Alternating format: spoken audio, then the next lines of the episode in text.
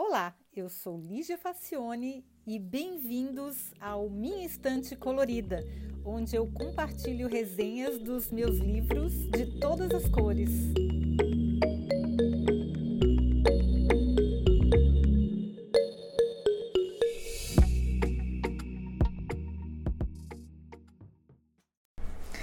Olá! Eu já tinha começado a ler Chimamanda Ngozi Adichie com a sua obra mais famosa que se chama Americana. Eu achei a história interessante, mas achei que ela era contada de um jeito meio arrastado, a ponto de eu ter me desinteressado na metade e abandonado a leitura. Tem um monte de livros que eu não vou até o final. Eu só resenho aqui os que eu fui até o final. Mas eu meio que me desinteressei na metade. Acho que tinha umas 400 páginas, eu devo ter desistido lá pela 200. Lá, quando chegou no, no número 200, eu achei, ah, não, isso não vai a lugar nenhum. Mas eu tentei dar uma outra chance para a autora, porque ela é muito celebrada, ela é muito famosa, ela conta histórias de um ponto de vista que a gente não imagina. E eu adoro histórias que se passam em lugares que eu não conheço, com culturas que eu não conheço. Então eu resolvi dar mais uma chance quando vi que esse era o livro do mês do Clube do Livro de Munster. Então o livro é O Hibisco Roxo.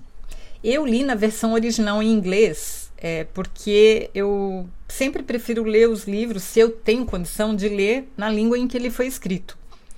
Então, assim, claro, eu, eu só consigo ler em, em, alemão, em inglês, em português e em espanhol, assim, porque espanhol é meio parecido com o português. É, se for em outra língua, eu vou ter que ler na tradução, mas eu sempre tento ler é, na língua em que o livro foi escrito, porque eu penso que fica mais fiel. Então eu li na versão em inglês, mas ele existe em português e eu vou colocar o livro para quem quiser comprar, pois eu recomendo demais. Até no clube do livro a maioria das pessoas leu a versão em português. Então tem com certeza em português e eu vou colocar o link. Mas vamos à história do hibisco roxo. Bom, dessa vez eu consegui abraçar a narrativa e entrar na história narrada por Cambile, que é uma menina de 15 anos que mora na cidade de Enugu, na Nigéria. Ela e Jaja, o irmão mais velho, são muito unidos. Educadíssimos e gentis, sofrem abusos morais de seu pai, que é um industrial riquíssimo e é um fanático religioso. O pai de Cambile, que se chama Eugênio, faz de tudo para tentar se igualar aos religiosos brancos que dominam a igreja local. Proíbe seus filhos até de se relacionarem com o avô, um tradicionalista que mantém os costumes da religião original de seu povo. Porque é, os brancos que colonizaram boa parte dos povos africanos, né, eles acham que a religião deles é a certa, que o cristianismo é a única religião certa do universo, e impõem as regras, a cultura para os povos africanos. Isso é uma coisa que prejudicou bastante a história do mundo, né? Prejudicou a cultura. A gente seria um planeta muito mais rico culturalmente se os brancos não tivessem tentado dominar o mundo inteiro com as suas certezas, achando que o, o, os seus costumes, os seus hábitos, a sua cultura e a sua religião eram os certos e todo mundo tinha que concordar com isso. Enfim, essa a religião se presta muito bem como desculpa para as torturas, surras e castigos aos quais Eugênio submete não somente os filhos, mas também a esposa. A família vive com medo do patriarca, que surra a menina por ela ter ficado em segundo lugar como melhor aluna da escola, para vocês terem uma ideia. Ele não admite um segundo lugar. Ela leva uma surra e quase morre por ter ficado em segundo lugar. Então, o clima na casa deles era de terror. A disciplina doentia faz com que os filhos sigam uma agenda de tarefas em horários marcados, inclusive nas férias, com horas dispensadas às rezas e contrições. Zero tempo de lazer ou atividades mundanas e normais para jovens nessa idade. Então, não é que a religião prega isso, mas ele se utiliza da religião para ser uh, uma pessoa mais nobre, mais pura do que ele quer por todo, ser, todo jeito ser aceito pelos religiosos brancos. Então ele se, se apoia na religião para falar para os filhos que Deus quer que eles façam isso, que é isso que a religião é, faz com que eles tenham que, que obedecer. Então é uma coisa que é, é uma distorção muito grande para a cabeça assim totalmente distorcida e totalmente atormentada desse homem que ele faz com a família é uma coisa surreal. Bom, apesar do terror que ocorre na mansão, o Eugênio é admirado pela população, políticos e religiosos locais, pois ele está sempre doando quantias generosas de dinheiro e comida para caridade. Ele também sustenta a igreja local. O psicopata realmente parece estar convencido de que suas ações são justificadas e ele quer apenas o melhor para a família. Então, na verdade, ele compra as pessoas, né? Com, porque ninguém levanta o dedo porque ele tem poder, ele tem dinheiro, ele, ele distribui muito dinheiro para políticos, para religiosos, para a igreja.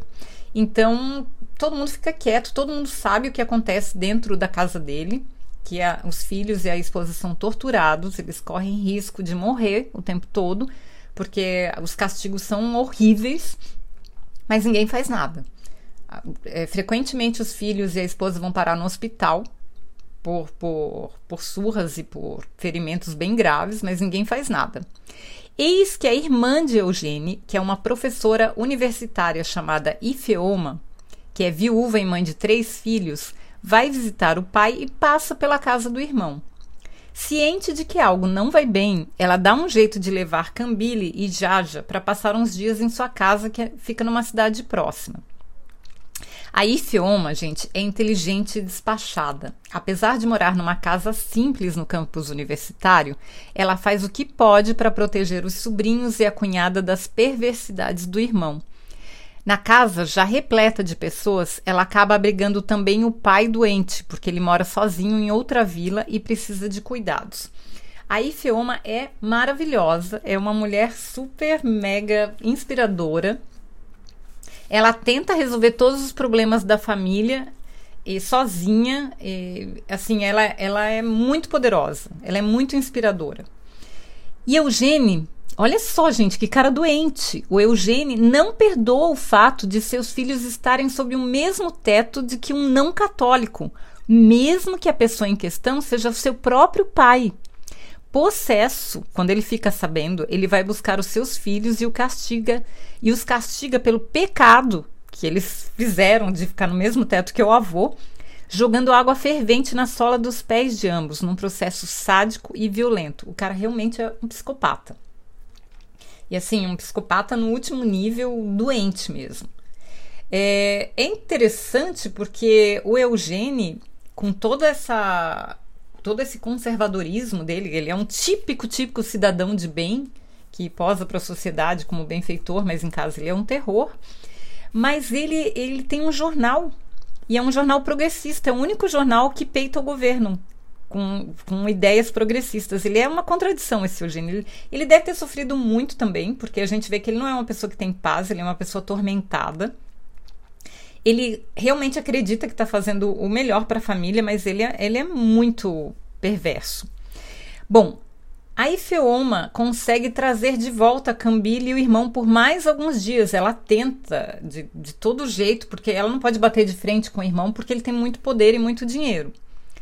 E a, mas ela tenta de toda maneira tentar salvar os sobrinhos e a situação vai escalando e vai ficando cada vez mais tensa. E como eu disse, o Eugênio é dono de um jornal que é surpreendentemente progressista que incomoda o governo local. Tanto que o editor principal é preso e depois assassinado. E aí o, Eugênio vai ficando cada vez mais acuado, nervoso e cruel que aí a esposa fica sozinha em casa com ele, trancada, com ele todo nervoso, com ele se sentindo acuado. Imagina a situação.